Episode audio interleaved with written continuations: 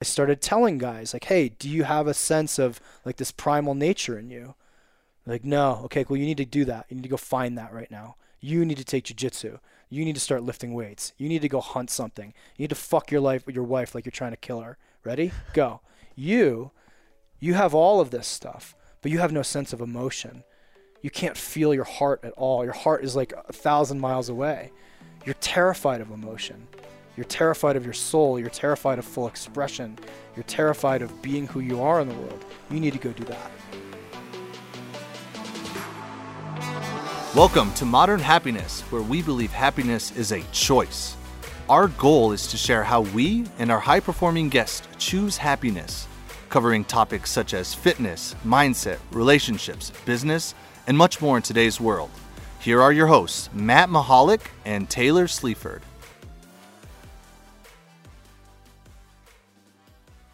What's up, everybody? Welcome back to another episode of Modern Happiness with me, your co host, Matt Mahalik, and Taylor Sleaford. And wow, I can't tell you how excited Taylor and I were to have Traver Boehm on our podcast. We were jazzed up. We got to go to his house in Evergreen, Colorado, and meet him in person. And the whole ride over there, we were just, oh my God, we were electrified. And meeting him in person and having him on the podcast, I got to tell you, we could have talked for three hours, probably more, about all the stuff he's doing. But Traver, what an incredible story this guy has who went from hitting rock bottom, losing his business partner, losing his wife, his wife just walking out on him, and losing everything and really hitting rock bottom and, and taking life by the horns and saying, I got to figure this shit out. You know, not woe is me, oh, my life sucks, but I need to figure this shit out. And he took this project, this one year to live project, and he lived like it was going to be his last year on earth. At the same time, knowing that he wasn't dying and how can he be a better man and step into this leadership? And that kind of leads into you know the work he does now with this uncivilized movement as he calls it the uncivilized nation and being an uncivilized man in today's society and going from what we grew what a lot of people grew up as maybe if you're my age 30 your parents grew up as as this marble man that he calls it this tough rugged guy who doesn't cry uh, he doesn't show emotions and then some of some of you who grew up like I did, 31 years old, right? And now you got to be this nice guy. And now we need to find a balance of this nice guy and this tough, rugged person. And how do we do that? How do we shape that in today's world? And he, and that's what the uncivilized man is all about. And just to listen to Traver talk about it, he's so passionate about helping men and even women, helping women understand men. And I think you'll be so inspired by Traver's story of of you know how he hit rock bottom to creating this uncivilized movement and really changing the way men live to take back their leadership, to take back their control in the world, and really be the men they're supposed to be.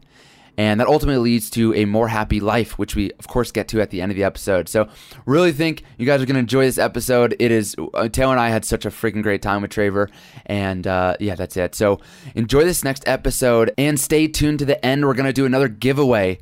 So, all right, I'll just tell you if you post your biggest takeaway on Instagram and tag me, Taylor, and Traver, we, Taylor and I, will buy you Traver's book. It has changed a lot of a lot of men's lives, and if you like the stuff he's talking about, then you're gonna love his book. Taylor and I both read it. It's phenomenal. It's a great way, again, like I said, just what he teaches to take back control, to be the man you're supposed to be in this world, in this modern age, and create modern happiness for yourself. So, buckle up, enjoy this episode with Traver Boehm.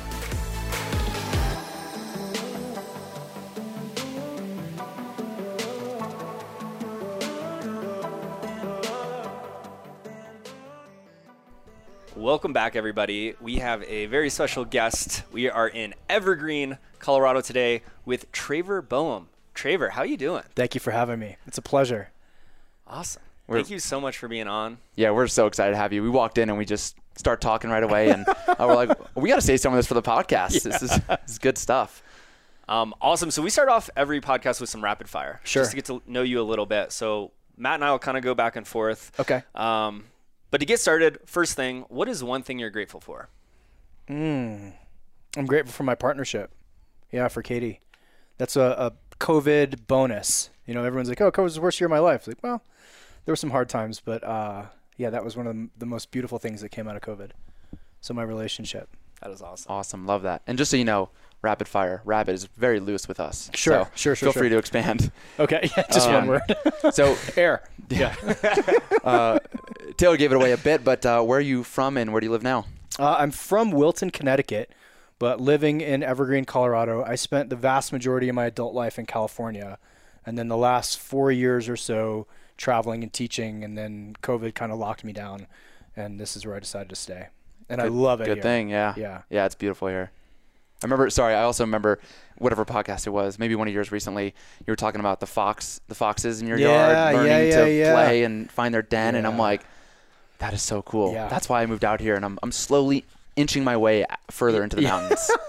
There's a dog across the street that has finally had a uh, like a bark shocker put on. Mm. Uh, when I first moved here, the thing barked uh, ridiculously, and I sent her a very strongly worded email, and now it has a, a, a shocker. So we can tell though when it barks and then like yelps.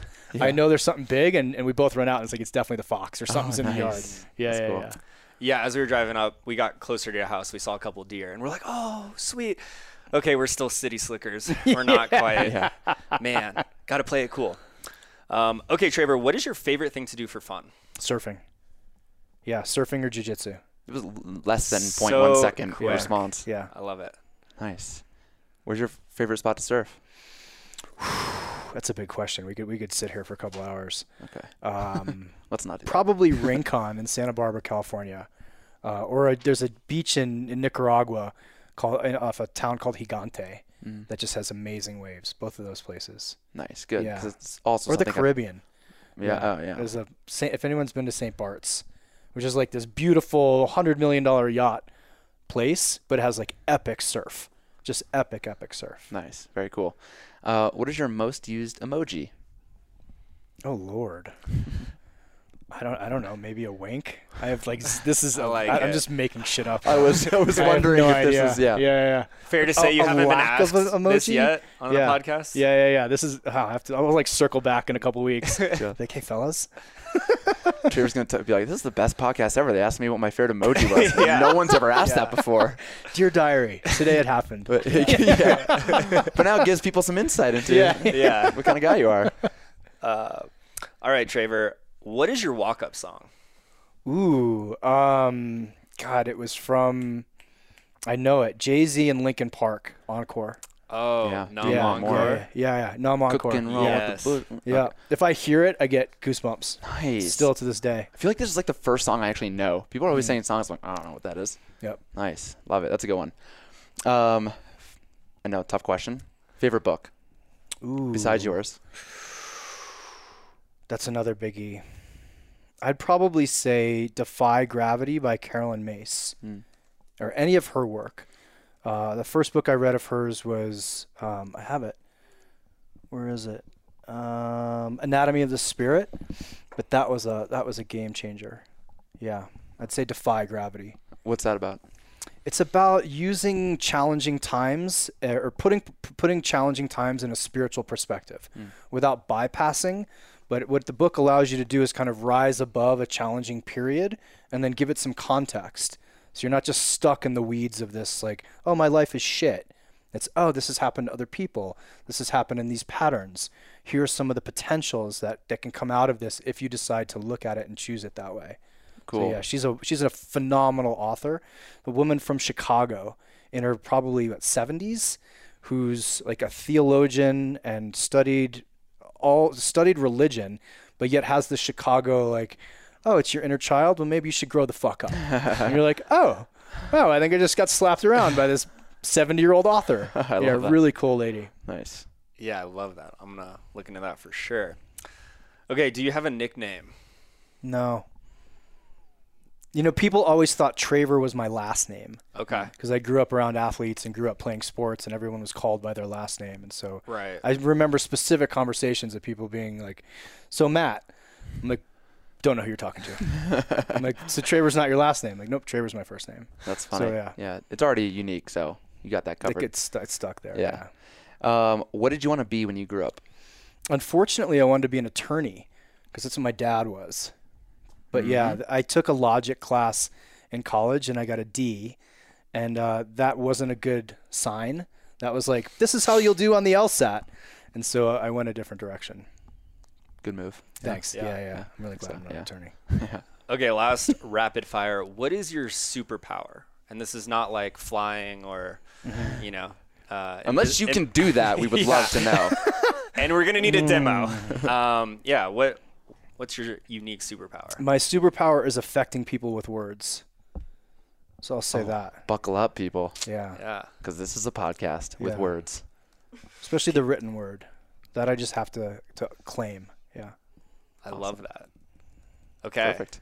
We're gonna dive in. So Sure. we talked a little bit uh, before, and Matt and I were, were talking on the write up of what direction do we want to go. And I think a great place to start off is we know that you did this uh, year to live project, if you will, where y- you know, correct me on any of this if I have it wrong, but it's like a lot of people think if I had a year left on Earth and you were going to die in a year, it's like, what would you do? Mm-hmm. And you got to this place where you said, okay, I'm going to do that, but it's year to live. Mm-hmm. And you spent this year just doing all these unique things.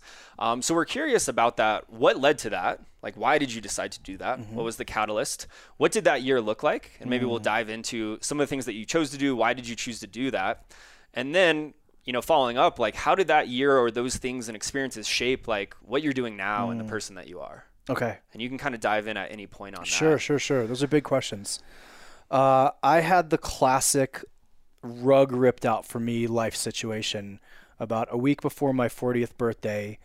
Uh, my now ex-wife exited our marriage very quickly, um, and we had had a miscarriage a couple months before.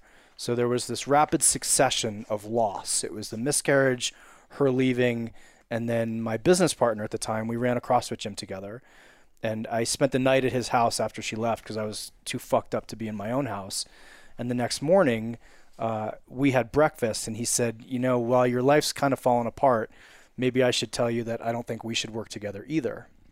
And so I took that because of the because of uh, Caroline Myss's work. I had this thing pop in my head where I remembered her saying, "I just got chills." Uh, anytime I get chills, I know we're talking about the right shit things happen in threes. And if things happen in threes, just take notice. Don't freak out, but just take notice. So I thought, okay, miscarriage, divorce, business partnership, divorce.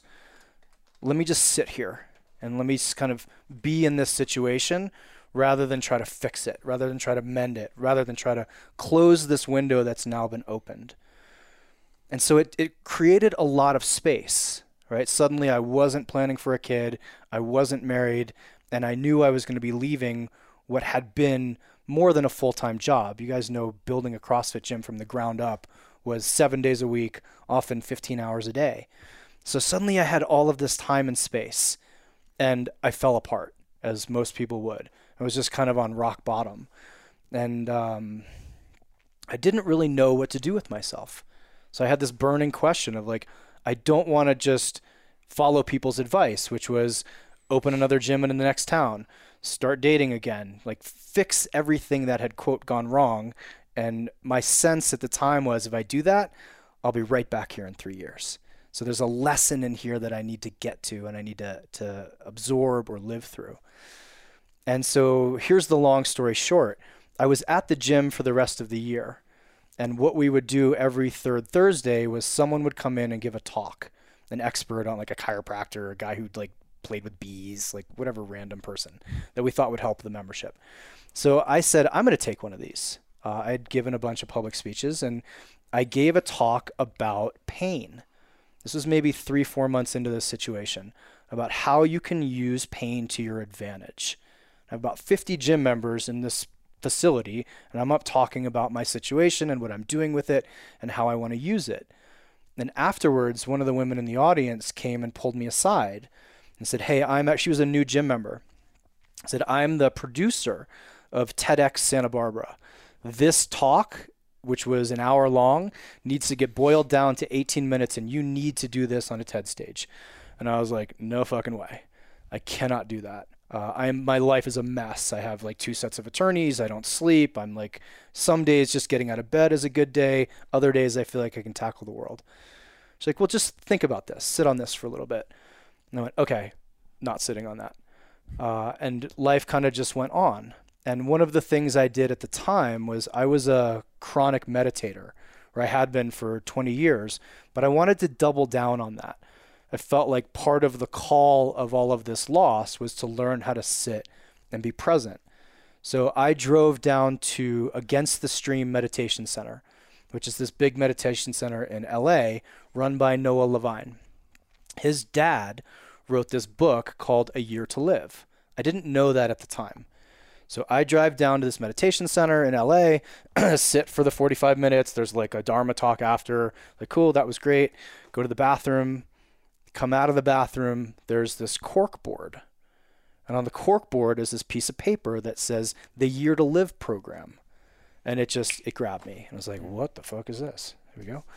Um, so I went home and I Googled this thing. I was like, what the hell is the Year to Live program? And I looked at it and it was a 12 month program for people who had terminal illness. Based off of Stephen, his Noah's father's book, it would be a series of 12, uh, a year long meditation, 12 meetings where people would come in and internally prepare themselves to pass.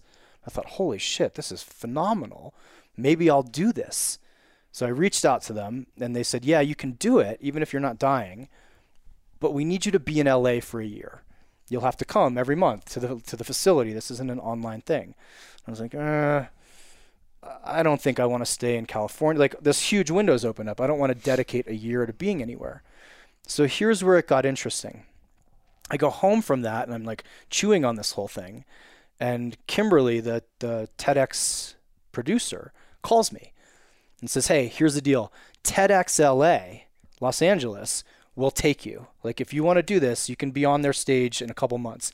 But here's what they want. They want a 6-week social experiment. So everybody who speaks at this TEDx has done something like uh, empirically. Like there's a woman who's going to collect all of her trash, everything that she uses for the next 6 weeks, and she's going to go get on the stage and be like this is how much trash I used. So what I want you to do is take 20 people and run them through a six week protocol, like your pain protocol, and empirically document how they were on day one and at the end of day six or week six. And I was like, no fucking way. I'm not in charge. I don't want to be in charge of anybody. Like again, my life is literally like I'm throwing up some mornings or like going in and hitting PRs. It's like that variant. Now you want six people to go deep in their pain, and you 20 people that I'm 20 people, yeah. responsible for. Like I can't Yeah. even be responsible for me. So I, she's like, "All right, well, think about it." And I hung up the phone, and had I got full chills and just like this woof of something came through, and I called her back, and I said, "Here's what I'm going to do: call TEDx LA and tell them I will be back in 12 months, and I'm going to run myself." Through a 12 month social experiment, and I'm going to live the entire year as if it were my last. And she just went, holy fuck. And hung up. And I hung up and I went, holy fuck. That's what I'm going to do for the next year. And it all, like, it, it fell into place as much as it could at the time. I didn't want to bypass and be like, oh, this is why this whole thing happened. So was it basically on that call? You were like, It was right before it. Like I hung up with her, and then whatever it was, like that series of events added up to this opening that I just felt in my body. Like this is what we're gonna do. Okay, this is what 2016 will look like. And this was maybe, you know, September, October at the time. And so I got off the phone with her and did what any good CrossFitter would do. I went and bought a whiteboard and I nailed it to the wall of my apartment, like little studio apartment. And I sat on that meditation mat and I just stared at the fucking whiteboard. I was like, okay, what would I do if this were my last year? Like, what would I really do? Not like I would go to Thailand and bang hookers. I would go like check off these little bucket list boxes or like try to meet Oprah or, or whatever it was. I sat there and sat there and sat there. It was probably two hours before, boom, this thing rushes through and goes, You're going to volunteer in hospice. And I was like, Oh, Jesus Christ. I, I don't even know what hospice is. But went up, wrote it down. Okay, well, back to meditating. Like, where am I going to do this? Woof, New Mexico. Fuck, I've never been to New. This is stupid. New Mexico. Like the the thought process was, whatever comes through, it's coming through. This isn't about me anymore. And so I just made lists of, huh, okay, I've always wanted to do like a Huck Finn type adventure, Boulder Outdoor Survival School. Okay, let's check in with them. Dive with sharks. Uh, apologize to my ex girlfriend. Bring my family together. Like all of these things started coming together and forming a list that I then th- thought about and felt into of here's what I wanted to do with the year. I wanted to fill in all of the blanks that I felt like never got filled in up until 40. I need to heal all of these things that have happened to me that human happens to humans. I need to close loops with people I still have open loops with. So I need to go back and fill in the bottom and then also what do I need to learn so that the next 40 years are radically different than the prior 40 years because I was a uh, I wasn't an alcoholic, but I was a heavy drinker. I was a heavy pot smoker, heavy porn user, heavy exerciser, heavy anything to not feel in my body as a dude. It's like feeling bad. All the things to not feel good. So I realized like that's not how I want to live the next 40 years. So it was this collection of working with teachers of I went to meet Michaela Boehm. I met to meet went to meet uh, Robert Masters. Did men my first men's group, my first kind of sacred circles. Did ayahuasca. Did all of these kind of venture ideas. And the big one, which we can dive into, is at Robert Master uh, Robert Masters group. A guy said, "If you really want to know what death is, you need to do a dark retreat." And I was So like, glad you brought this up. fuck. Okay, what's a dark retreat? And he told me this is a guy who, um, God, it's such a crazy story. He had terminal, uh, not cirrhosis, but he had a liver issue, and then had it like cured. So he's literally preparing his life for death. Like he's preparing to die. Like you have a year left. Goes and does some wild experimental medicine in out of the country, and it solves his problem. And so talking with him about death was fascinating.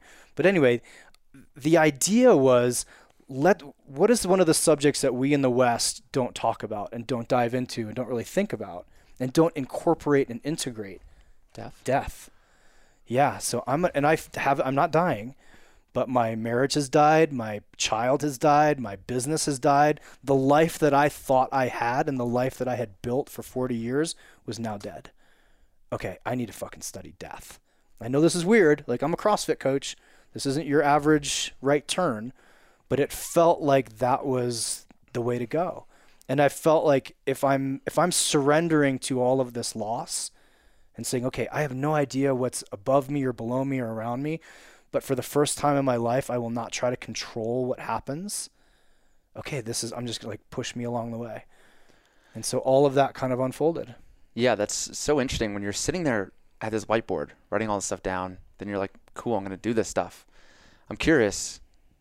You kind of you you can, you can see by your body language like how fucking scary that starts to feel. Like, mm-hmm. okay, I'm actually gonna do this stuff. So I'm mm-hmm. curious if you could take yourself back there, like, what were those feelings, and maybe going to do the very first thing you did, and kind of pairing that question with, was there an expected outcome? You kind of just said, just take it as it comes, mm-hmm. but you're trying to fix this, fix things in a year, mm-hmm. right? So Yeah, it's a great question.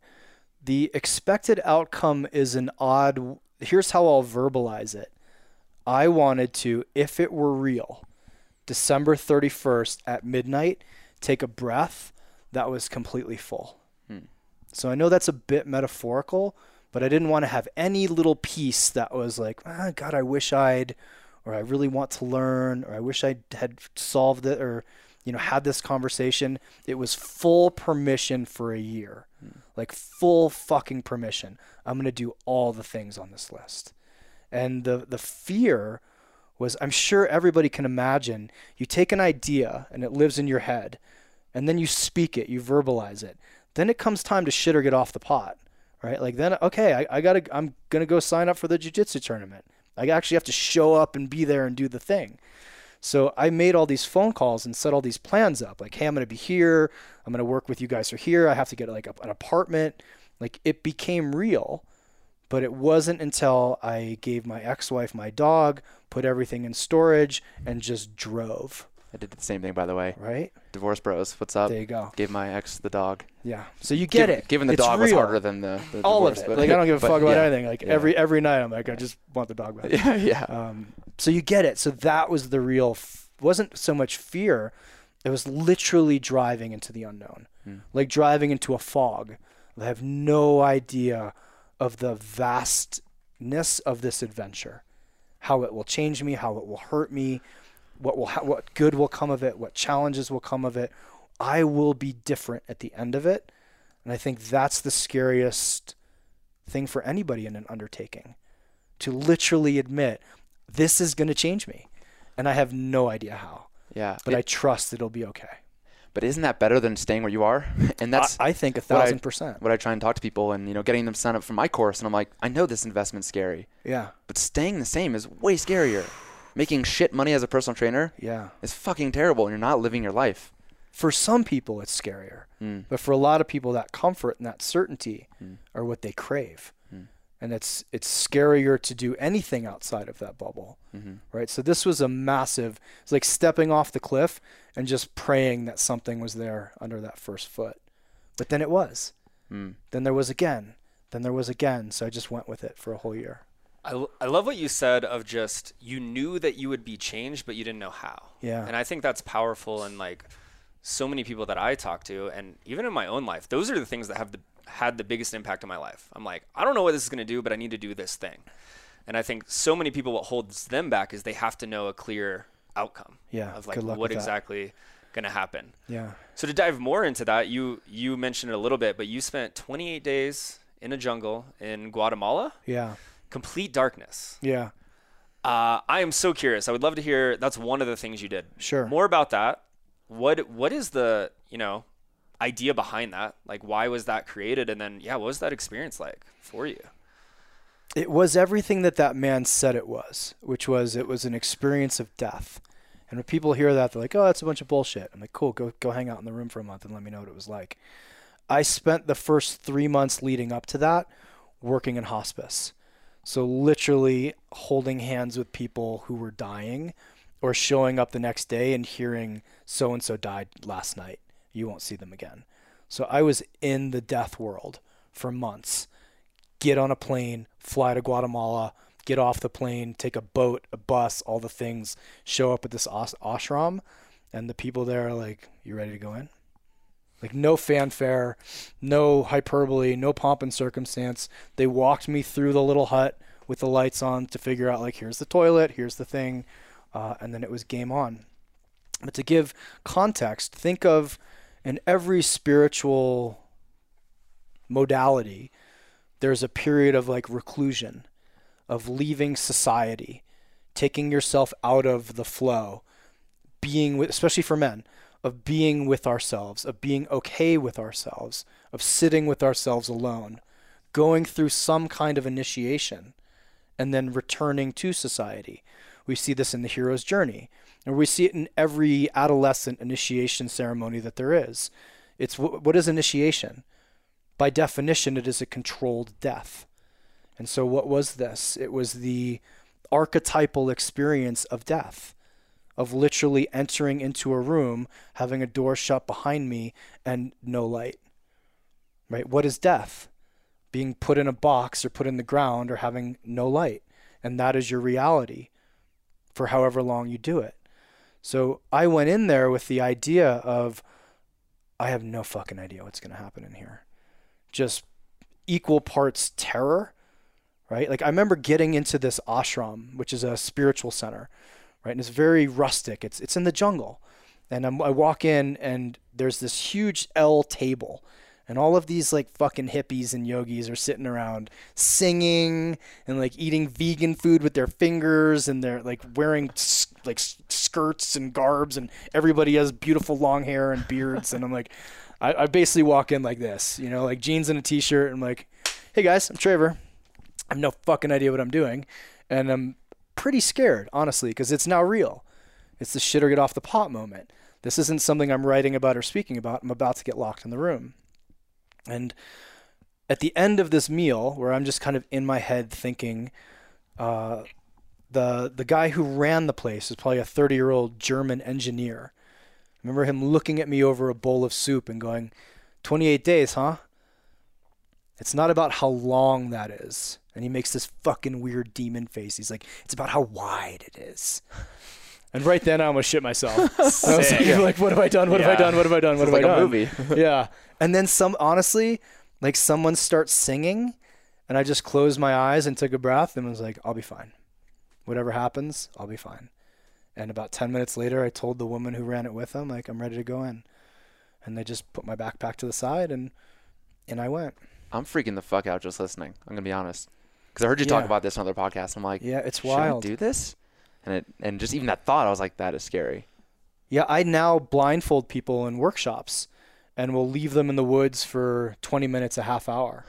And it's like, now imagine that for the next month. Like um, day I- four is I when you can't. realize, like, I have to do this seven more times. Imagine the next four days with you can't see. Right? It's it's wild, and and so why do it? Because it gets rid of every single possible distraction, other than the physical. Still had to go to the bathroom. Still had to eat.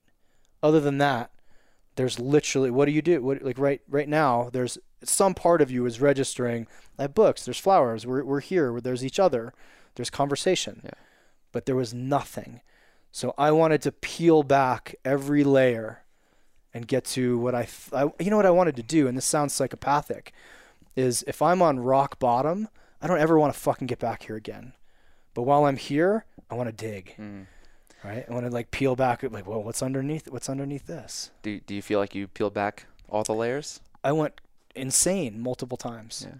So yeah. Yeah, insane. Like imagine a month. Right? And it was for the first 8 days or so, as a CrossFitter.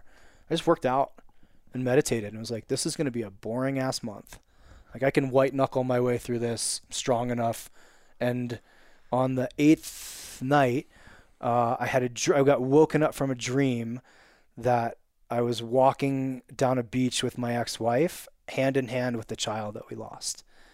And I woke up and I was a fucking mess. And so at this same, so now I wake up and I'm I'm a ma- I'm not okay. And they had told me that there would be no noise in there, so it'd just be my my my own thoughts. But what I didn't know is about 25 yards away for the next 48 hours was a construction project where people were grinding bamboo. So all I hear is Oh God. Wow. and I lost it. And that was the break that I needed to kind of surrender to the room. And then I probably spent the next six, seven days on the floor just sobbing. Yeah. And then went crazy multiple times. Wow. So what was it like coming out of that? So we get day 28. What happens? Open the door, you hit light, and then yeah. So think there's a build up to it, right? Like there's this a peak, an arc, and then a come down. And at that point, I was so I was so I felt like I'd gotten what I needed. Um, I was I was ready to come out, and I actually stayed up the whole night because I didn't sleep much after that eighth day. And I remember hearing footsteps of someone coming, and they would always ring a bell to let me know there was there was time to eat, like the the food situation. And I hear the bell ring, and this woman goes, uh, "You made it. You can come out. Congratulations!" And I hear her side of the door open, and this is gonna fuck me up, just so you know.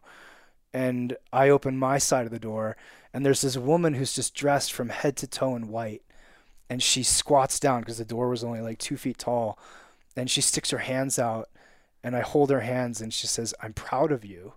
You made it." And I said, "I'm proud of me too." And then she invited me to yoga. She's like, "You want to come to yoga?" I was like, "I don't think I can do that. Thank you." And she leaves, and I retreated back to the middle of the room, and I probably spent the next three hours there. I could not get myself out. It was so much had happened. Like uh, we glossed over the experience, but like it was lifetimes in that room of pain, of of suffering, of anger, of of everything you can possibly imagine that it would be. And yet I didn't want to break the situation. I didn't want to break I didn't want it to end on some level. And so I, I sat in the doorway again for maybe a half day. Then people would come down and be like, "You okay? You need some food?" I'd be like, "I'm I'm good. I'll I'll be up in a minute." And it was then highly anticlimactic. Like I went and I had I had a lot of motion sickness. Mm-hmm. So I tried to walk and couldn't walk very well. and they just said, "Hey, there's a bed like at the top of this hut. Go go sleep for a bit." And I went and I, I was so dizzy, like wrapped a towel around my head, and actually put a book on tape on. I had started to listen. This is a random piece, but I started listening to Legends of the Fall on audio, and then stopped after the first chapter. And all I wanted was someone to talk to me. Mm-hmm. I didn't want my own thoughts. I didn't want my own ideas. So I put that on. But I could only listen to it at like 1% volume because it was so goddamn loud. And I just lay in bed for, and I slept for about 24 hours actually. Just, Was, was there a coming out of that hut? Was there a fear of? I don't know. Now I got to go out here and bring on some more pain. Now I'm gonna go experience some more shit, or is it facing the world? No, uh, it was. This is going to sound odd. it was almost as if it didn't happen. It had happened on such a deep level that the the guy who ran the ashram was like, "Be very careful around people. People are going to want to talk to you and ask you questions, and it's going to be very jarring." And it wasn't. Like I, I remember sleeping that whole time, coming down at breakfast and being like, "So what have you guys been up to? Like, how's the day?" And just wanting people and wanting conversation and wanting that. And it took some time for me even to register that it had happened. Uh, he, the guy who ran it, tried to interview me a week later, and I was like, "Oh yeah, shit, I just did that." And it was I don't know I don't know how to explain why it, it felt like that. Yeah. It wasn't here. It had all happened. It's hard to explain, like gutturally, and so it changed every aspect of my life, forever. To this day, it's changed every aspect of my life. But for the first week after, I couldn't talk about it. And it wasn't like, oh my god, I can't talk about it. It was like, uh, shit, I can't remember really. It, it it was almost like if you've ever done psychedelics, like in the middle of it, it's this huge storm of events, and afterwards you have these little blips of memory that may come days and weeks later. Yeah. I think that's beautiful, and and maybe that's a good transition into Sure. you feel like it changed your life forever. And maybe before we transition, I'm curious after the end of this year of living like you were going to die, do you feel like you were healed after that year? Could you take your breath at the end of that year? Yeah, I, I really could. You know, I could. I had done so much in that year. I had learned so much. I had expanded so much. I had healed so much. But the reality is, there was a new clock that started January 1st, which is what the fuck are you going to do now? Like, cool, now what? Right? Which is the unfortunate part of any huge trip like that or any huge adventure. Like, okay, now I have to make money. Now I have to pay rent. Now I have to buy food. Now I have to be a, like, do I want to be part of society again? I do. I wanted to do, if you know the hero's journey, the last piece is taking what you've learned and give it to the culture. And so I was furiously writing and I wanted to speak and I had gotten back on a TED stage and done all this stuff that I wanted to be out now sharing this because I had a different, this is hard to explain, guys. I had a different lens on the culture. I could look at things and be like, you guys don't see this, do you? And then had to deal with like, but who the fuck am I to tell you this? I'm a CrossFit coach mm. and an acupuncturist. I'm a guy whose wife left him. I'm a guy who couldn't go two days without getting high and jerking off. Like, who the fuck am I to tell you that I can see the brokenness of your culture? That that is why everything you Yeah. just Right, said is right. exactly why. Right. And uh, here we go, guys. I got a dollar in my bag, but um, I rode my bike across the country, 90 days one summer, and it was exactly that. The journey was over, and it was like, now I got to go be an engineer again Yeah. and live in this fucking nine to five life and work for the weekends. Yeah. I don't want this anymore. I've just seen. I won't compare my journey to yours, but I've just seen how every day can be beautiful and amazing Mm-hmm. for 90 days, and now I'm gonna wish for two sevenths of the week, you know, to Right. come by. Right, right, right. And I think that's why I asked that question where it's like you're at this whiteboard and what is the outcome you expect? And I think it's so beautiful to not want an outcome, to say, I'm just going to do this because I need to. Same with my bike trip. I needed to do it. I had to get out of engineering. I had to do this thing. I don't know what the hell it's going to, what's going to come of it, Sure. but I have to do it. And then once it was over, yeah, it's like, it's very anticlimactic, Right. but it was the whole fucking journey that changed me. Mm-hmm. And it's that next step being, being of being like, okay, what now? Mm-hmm. Because it can't go back to the way it was. Yeah, I feel you. When I, I think what's different is you said all those things. You're a guy who was just a CrossFit coach. Your wife left you addictions. So that's how you can relate, but that's who you used to be, and Mm-hmm. then you healed that, and that's that's the now the lens. Mm-hmm. Um, so I imagine that's when you started this movement, Mm-hmm. man uncivilized. When was that a quick progression for you of because you had mentioned you you finished and you decided you want to get back in society, and then finishing off the hero's journey, you want to give Yeah. back. What did that process look like in terms of deciding that, and then how did you then progress to kind of getting to what you're doing now? Yeah, and I'm sorry, just for context, Sure. when was the divorce and the business separation? How long ago was that? And, This was 2015. okay. and the Year to Live project was 2016. Okay. So I landed. I had this beautiful. Uh, this was like three days before the project ended. My I was in Connecticut. I was in Norwalk uh, with a bunch of guys from high school. I just having dinner, and one of my friends is like, "Well, what are you gonna do next?" I'm like, "I don't know." He goes, well, "Where are you gonna sleep on Monday?" I was like, "I don't know." Goes, "Well, I have a house that you're welcome to that you can just live in until you get back on your feet." I was like, "Okay, cool." So I go live in the Hamptons, and I'm it's, it's it's super tough. It's like a beautiful, beautiful estate, but I'm alone, hmm. and the Hamptons are empty in the winter. This is January, so I'm trying to figure out how do I get this message to the world. I wrote the part of the Year to Live project. The asterisk was I would do it publicly. So I wrote the entire time. I blogged with an editor. So I'd put out two pieces a week and then create all and create a following of people who were with me. So now all of a sudden I have this huge experience and yet I don't want to write that book. For some reason it just doesn't feel right to put it out and like shove it into the world. So I literally don't know what to do. And I spend like three three and a half weeks just like watching murder documentaries and fucking off in my friend's house and waiting for surf. And my buddy, God bless him, calls me and is like, You're wasting your life. Get your shit together. I have a challenge for you. I want you to write 65 emails to the you who found out your wife was leaving that morning. And I'm going to package this as a thing and we'll, we'll like, we'll sell it as something. And I was like, okay, I can do that. And then literally that was voof. I sat at a desk and for the next three and a half, four weeks, and I got to 65 uh, and just told him, actually, I'm going to do this. I'm going to go to 90 and I'm going to turn it into a book. And that'll be the first piece of thing I put out into the world after this. And so I wrote the book, um, Today I Rise, and published it. And it was this thing of like, cool, I wrote a book, I published a book. Now what the fuck am I going to do? Because the book makes like a dollar thirty-seven cents every time I sell one. so it, I have to think of something to do. And now here's to answer your question. Here's where it gets interesting. Men start reaching out to me. For the first time in my life, my old history was female clients as an acupuncturist, very feminine world, gym, female, etc. Why are guys writing to me? Hey, I read your book. I'm in the middle of a divorce. It saved my life. Hey, I'm in the middle of a divorce. I just quit drinking because of your book. Over and over.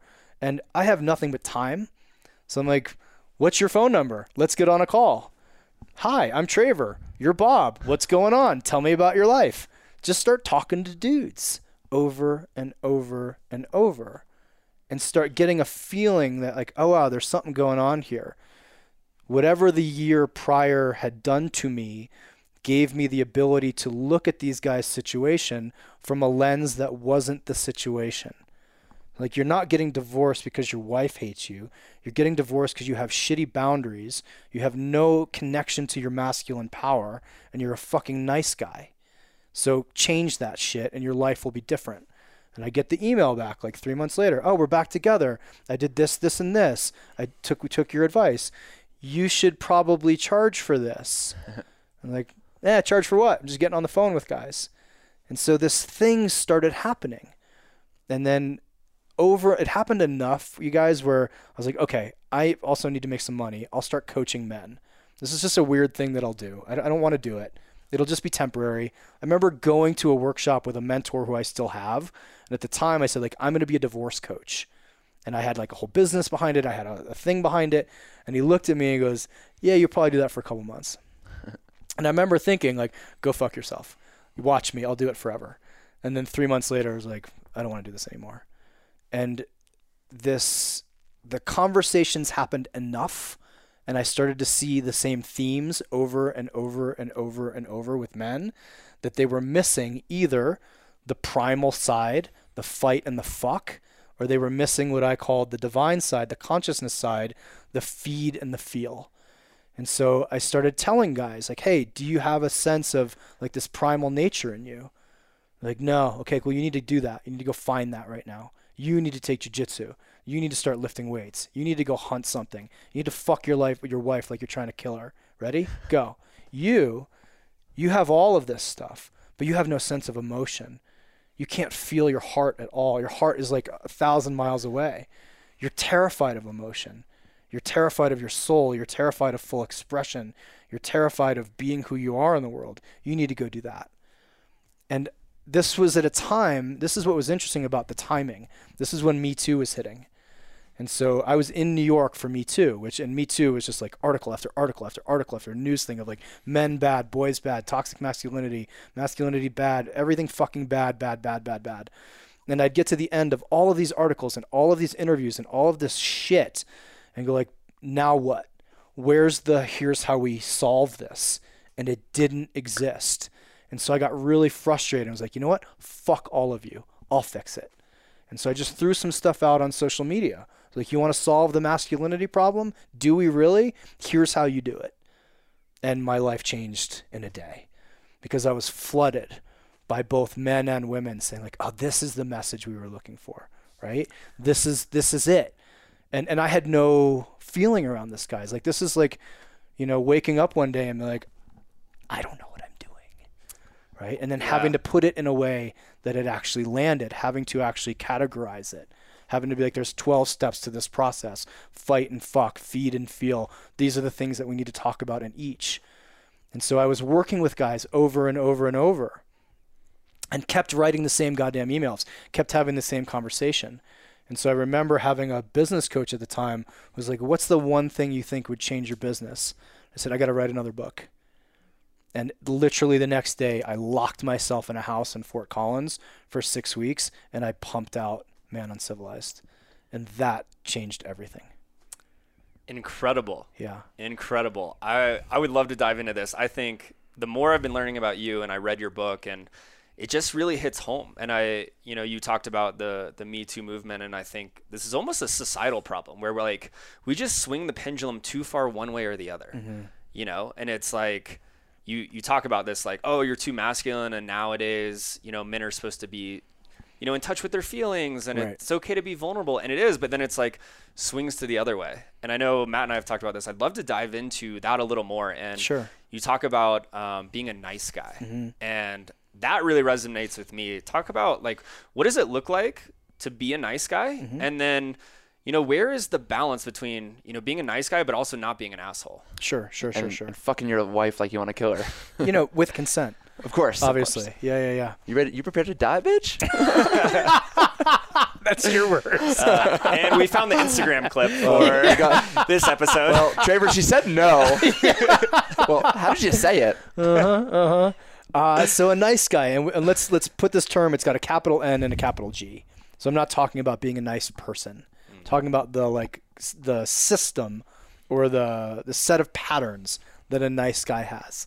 And so if we if we look at it culturally, why does a nice guy exist? A nice guy is someone who is far more interested in pleasing the feminine and getting his okayness in the world from women than he is from self generating it or getting it from men. Does that make sense? So, as an, uh, I was a nice guy. I had a feminist mother, two feminist older sisters, and a dad who worked a lot, and a dad who was checked out. So, I was far more comfortable around women than I was around men. And what's the golden rule that most of us grew up with around women, which is happy wife, happy life. And even if you don't not married, you get it. Like the worst thing that we could do in my house was upset my mother or upset my sisters. That was the worst thing I could do as a, as a guy. So I walked out into the world and went, I'm okay when women are okay. I'm okay when my girlfriend's okay. Not I'm okay and she's okay. Or I'm okay and she's allowed to not be okay. That has nothing to do with me. My job is not to make her okay. My job is to make me okay. So this pattern, it's, it's really it's male codependency. We don't like to use that word because it sounds like a diagnosis and it freaks a lot of people out. But codependency is literally that. I'm not okay if you're not okay. I am okay if you're okay. So what does that necessitate? It means I've got to constantly be managing you and constantly be managing your state. I cannot have my own needs because my own needs may interfere with you being okay. If I have needs, that means that's going to put some onus on you or some pressure on you, and then you're not going to be okay. So therefore, I'm not going to be okay. And does Right? this? I believe you've talked about covert contracts. Sure, Is that the, sure, does sure, this sure. kind of tie into that thousand as well? percent. I've, if you Yeah. could explain what a covert contract is. I think that's really fascinating. And I imagine a lot of people do this without realizing it. Everybody does it. We all have covert contracts with someone. So let's dive into what is a covert contract and why do nice guys have them. So as a nice guy, if you think one, we don't we, we're not allowed to have needs, or my needs are secondary or tertiary, like they're not important. So if I don't have needs in quotes, everybody fucking has needs. Period. If you're human, you have needs. Then I can't ask you to meet my needs. Because one, it's going to be inconvenience. What if you say no? If you say no, I'm going to take that as abandonment. If I take it as abandonment, that's the worst thing ever. That's what codependency is. So this is what a covert contract is. This is my partner. If I want to have sex with her tonight, as a nice guy, here's what I'm going to do. I'm going to clean the house. I'm going to vacuum the, the couch. I'm going to mow the lawn. I'm going to take the dog for a walk. I'm going to do all the dishes. I'm going to make the money. I'm going to do all the things. And then she's going to come home from work and I'm just going to just wait. And be like, she's going to notice. She's going to notice. She comes in and it's like, wow, the house is clean. Thanks. And goes upstairs and starts working. I'm like, fuck. Why isn't she having sex with me? that was the deal. Because the, the covert contract is a deal that only one person knows. So she has no idea. If I was like, hey, here's the deal, Katie, I'm going to do all these things. I hope that leads to us having sex. Still kind of middle of the road, right? But at least it would be an honest contract. Here's the deal. Here's what I'm trading for sex. All of this household work. And sex is a really easy one because nice guys have so much shame and guilt around having needs sexually because there's such deep needs that that's where they use covert contracts a lot. So again, if we go back to the definition, it is a contract that both people have, but only one person knows about. So think about where do you have them with your partner? Where do you have them with your boss? Where do you have them with your clients? Like, where is there not a unilateral or a bilateral contract? Right? And so, what, what's at the root of this? For a nice guy, the scariest thing in the world is risking rejection because rejection leads to the feeling of abandonment. So they don't take the risk. If I say, hey, I really want to fuck you right now, she goes, no, I'm just not in the, like, my, my, my leg hurts. I'd be like, oh, rejection, abandonment, fuck. Now I'm, now I'm all messed up. Now I'm not okay as a person because the only way I'm okay is when she's okay or when things are happening between us. So I, I can't take that risk. So I have to do all this stuff in hopes that she picks up on this thing that I know that she doesn't, which leads to so many problems. Think of how many relationships have this as their sexual contract. I have a client that a month ago, I literally said, I want you to write out the sexual contract you have with your wife. She's not in the room right now. Let's do this. And it was essentially that right? Like I take care of the kids, I make money, I look at porn and pretend that I don't, and you pretend that you know that I don't. And if I've done enough good things for you, then I approach you kind of hoping that you pick up on it. You usually turn me down. I pretend that I'm not mad that you turn me down. I go jerk off to porn again. I was like, this is your, this is the actual contract. This is what you're both agreeing to without having had the conversation. Why do you think people are so afraid to have the conversation? It's, it's very simple fear of rejection. It's just straight up. If I say, Katie, this is what I want, and she says no for any global reason, as a human, she's allowed to say, but I, inter- I have only one way to interpret it as rejection. Do you think that's innate, or that's something learned by taking on this archetype of being the nice guy, or society, or All of it. okay? Like who, who one who wants to feel rejected, right? But if you're if rejection to if someone doesn't know how to source their own esteem and power, then rejection is crushing. So if right now I was like, Katie, as soon as the interview's over, I'd love to have sex. She's Like, ah, I'm just not really feeling it. I have 500 things I can go do to make me feel good as a human. But if I don't have that, and I my sole source of self-esteem is her, then I'm fucked. Right? Does that make sense? I, I love that. I'm, I'm curious because you kind of said you started with the, the complete wrong way. Then you're like, oh, we're kind of there. I'll clean. Yeah. We'll have sex. right. Um, you said that was middle of the ground. What is the right way? Is there There- a better way? Is, sure, is it just there- to say, hey, Yeah. I want to have sex? Yeah, it's it's actually having a relationship where both of us have been upfront from the beginning. Where where we she as my partner, we know, hey, this is what hey, I can literally have the conversation with her.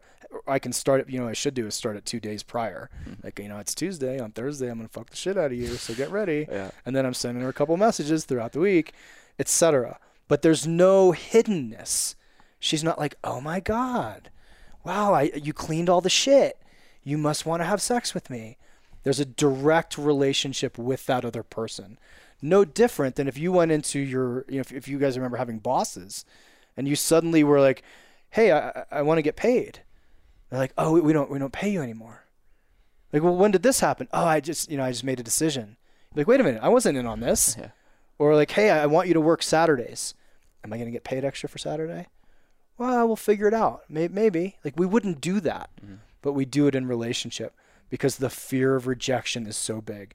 So, a nice guy, by definition, does not know how to source his own self esteem. He is reliant upon external circumstances and external people, especially. And for men, it's 99.9% of the time, he's reliant upon women.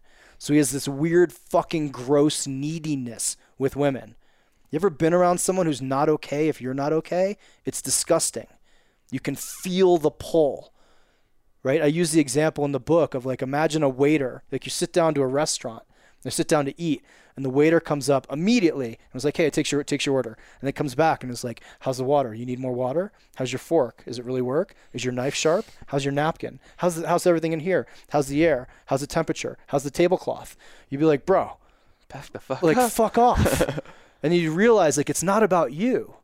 He's not really concerned whether you're having a great experience. He's anxious as fuck and he's not okay unless he know and he just keeps coming back and doing this right? Like he's a really good waiter is is not reliant upon you to be okay as a human. He wants you to have a good experience. I want her to have a good experience in life right? I, I think in the book you talk about, um, you know, with dating or example where it's like if if you have nothing going on in your life, Yeah. you're more likely to like you go on a date with a girl and you're like, oh my gosh, that's all you think about. But if you have so many other things going on, Yeah. your life is good. You have friends, then it's so much easier. So that kind of ties into you know the self esteem and rejection. I'm curious, Sure. You know, what tips do you have, or how do you help men, you know, deal with that rejection Mm-hmm. if they've never been able to face it? That was kind of my question Sure. when when she says no for whatever Sure. reason. How do you feel? How have you gotten to feel okay with this? And Sure. And yeah, what do you do specifically? I'm curious. It's a great question. If you th- so, let's think about like a pie chart or a pie. If the entire pie is made up of her decision, and that's a no, I'm fucked. Now think if I have an amazing life, if I have friends, if I have hobbies, I have a purpose, I have a mission, I have shit that I do every single day, and that pie is like 89, 95% full of really cool, amazing shit. And she's like, no.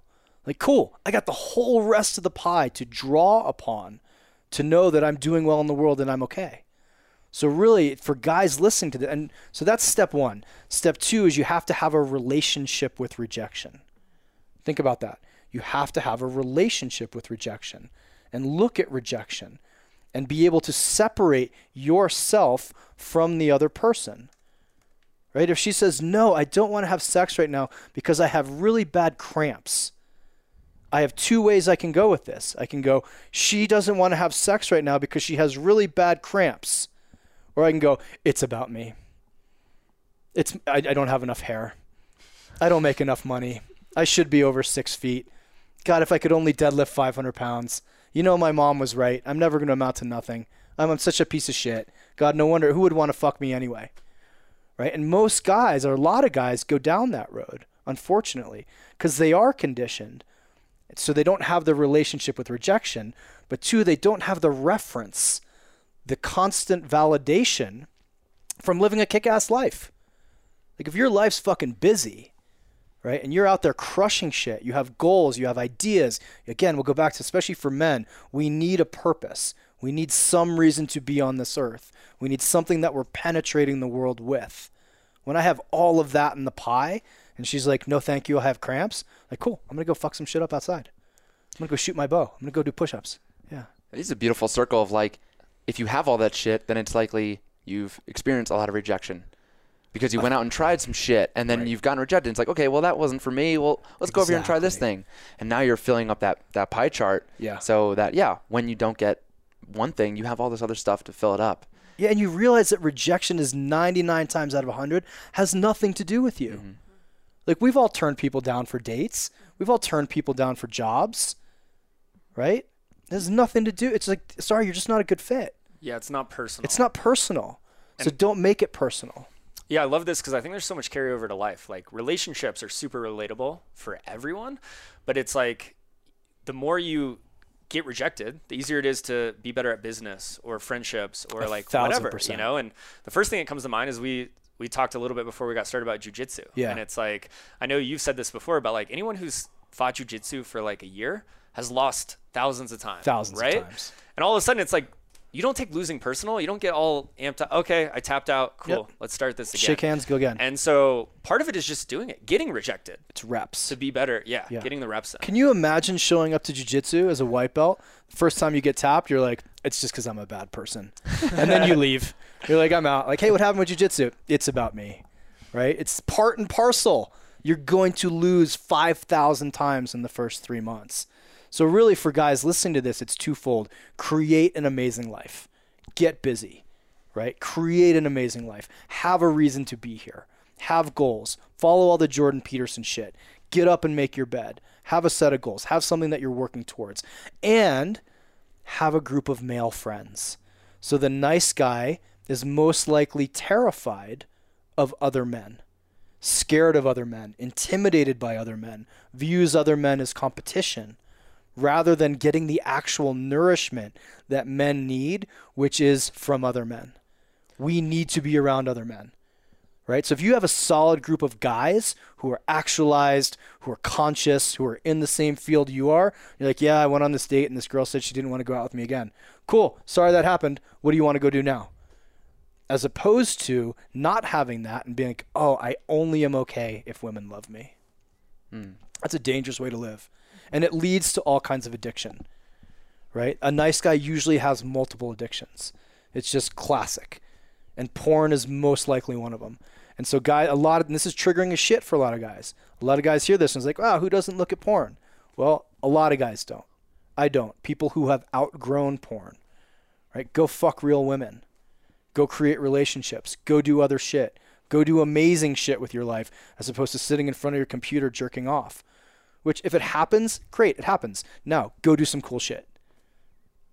That's awesome. How can a guy, if a guy's in this position, where does he start? How does he find a group of guys? Or I'm sure you, your answer would be, well, he needs to get right with himself first. Mm, come No? join us. Join the guys. Like I have, I have men's groups. There's there's other men's groups. I have the Nation, but there's Mankind Project. There's Man Talk. There's all kinds of men's groups that are popping up right now. But you got it. There's like a men's work is a path, no different than jujitsu is. No different than Christianity is. If we just take out all like the weird religious shit, it's a path. It will take you from A to B. Men need to be engaged in a path of men's work. This is one of the lies that the 80s, 90s, and the pendulum swing told us was that we actually don't need to be around each other. We don't need to have male support. We don't need to have brotherhood. We do. Look at the male animal. Look at the statistics of the male animal. They're not good. Look at addiction. Look at obesity. Look at prison. Look at domestic violence. Look at alcohol. Look at every negative statistic that doesn't have anything to do with breasts or ovaries, and men are at the top of it. So we're clearly doing something fucking wrong. We need each other. The nice guy, especially. So be brave, reach out, find a men's group, show up, and be like, I'm a nice guy and I'm terrified. And they will welcome you with open arms. Or find me. I love that. Okay, I know we're uh, we're running short on time. Sure. Just have a few more questions, kind of uh, more general. So I'm curious, Traver. You've been through a lot. You've had, you know, a big transformation. What piece of advice would you give your younger self? And let's say like maybe 20 to 25. Um, if you could go back, knowing what you know now, and and tell your younger self. Yeah. I took my life so seriously in my 20s. You know, I was working like 80 hours a week. I just wanted to be CEO.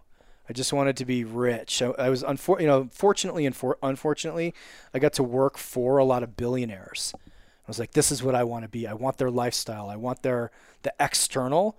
But what I would tell myself is go adventure, go see the world, go live the world, go fuck up ten times, go start something and not finish it. Like go seek adventure. That period for men, if we look at the four archetypes, the king, warrior, magician, and lover, the warrior time is the 20s. Like that's when you're out there testing yourself against the world. That's when I fought at that age. Like that's when you really want to know like how much can I take and how much can I do? And that sitting in a cubicle is a death sentence to the the male soul. So I would tell myself, quit your goddamn job, go live on a boat, go surf, go wander through Thailand, like go go do shit like that. Awesome. Okay, so on the flip side of that, I'm going to make an assumption here. Sure. So if I'm wrong, tell me. Sure. You you went through that year to live transformation. You did a lot of things out of your comfort zone. Yeah. So I'm assuming you continue to do that. Yeah. Continue to grow. So what are what are some things you're doing right now that make you uncomfortable or like maybe you're afraid but you know you know as you said earlier, you know you're going to grow, you're maybe mm-hmm. not sure how, but what does that look like for you today? Mm. For 2 years ago it was starting this whole movement right? It was like taking something that was so personal and would require require me to be front and center public and being okay with that and going down the path of being a public person, which is a whole nother journey, right? Of all the incoming shit, all the shit you have to deal with, the responsibility of I have 250 guys in a group who I'm responsible for, teams all over the world that I'm responsible for. I have thousands of people messaging me a week telling me I'm either an asshole and a misogynist or th- or that I've saved their marriage in a week. So like learning to navigate all of that was hard. But the flip side of the comfort zone for me was I spent 5 years with no responsibility. I was on the road literally every 6 weeks somewhere new. So being in a relationship was not my cup of tea. Being in a long term, a, monogamous relationship, not my cup of tea. I remember the first I this lease I signed a lease a year ago. I'm 45 years old. I signed a lease and was like, "We're okay. We're okay. We're okay." I bought this couch. I have an article published like couch phobia from 5 years ago which is like I will never buy another fucking couch. Fuck that shit. That's too permanent. So the opposite of like slowing down was uh, an edge for me. Being in the same place was an edge for me. Having relationships with people that lasted more than 6 weeks was an edge for me. That that's really cool for for those of you listening uh, I'm glad we got there because this doesn't mean you have to go spend 28 days in the jungle in darkness to Not change. It could be a couch. It could be waking up early. It could be, you know, finding that men's group. Yeah. So I had a lot of guys, Taylor, when, when I first did this, they're like, well, I have three kids. What am I going to do? Walk out of my life and go travel for a year? And I was like, no, but you can pick the guitar back up, right? You can start writing again. You can find whatever that little thing is in you, that whisper that little flame that you're like, God, I really want to do this. And you're not doing it. That thing that just gets pushed to the back burner and back burner and back burner. And you can pull that in and start to do it. And that will send you on a journey.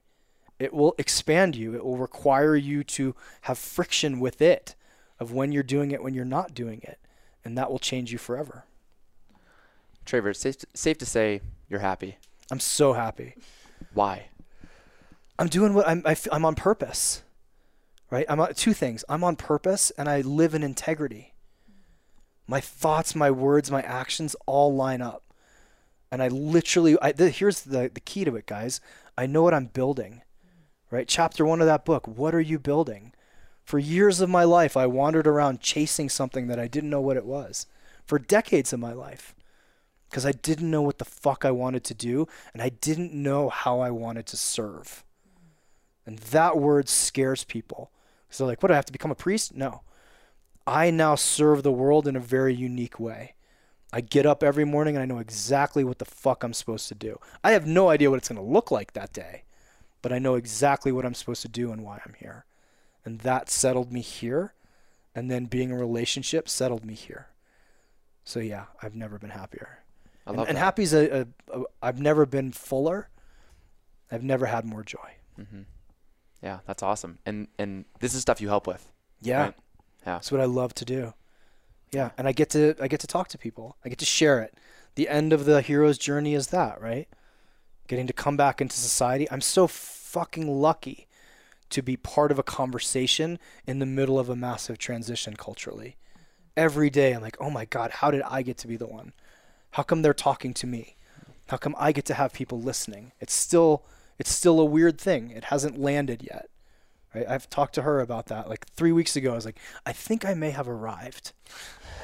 right? Two books, two TED talks, multiple people, things all over the world. Like maybe, let me like play with this for a little bit. Maybe I think I've arrived. And so yeah, I'll leave it at that. Yeah. This is incredible. Thank you Thank you so for much, coming, guys. Traver. Thank you for your time. Where can people find you if they want to learn more about you or your programs or Sure. what, what you're doing? I spend a lot of time on Instagram. I'm at Traver Boehm, T R A V E R B O E H M. Uh, all of my programs and courses in the nation groups are at Man Uncivilized. If you want to get the book, get a hard copy because it's a piece of art at manuncivilized.com forward slash the book. Uh, I have a podcast, the Uncivilized Podcast, where I get to have fascinating people in. Uh, but those are the main places. I'm not hard to find. Awesome. Yeah, the, the book is beautiful. It is art. Thank you. And uh, guess what, guys? If you share this on Instagram and tag all of us, me, Taylor, and Traver, I t- tell us your biggest takeaway, and I'll buy you the book Fuck yeah. and. I'll send it to you. Thank you. All right. Thanks, um, guys. I appreciate you coming. And that's out. it. Thanks so much, yeah, Traver. my pleasure. All right. Until next time, everybody. Cheers. Peace.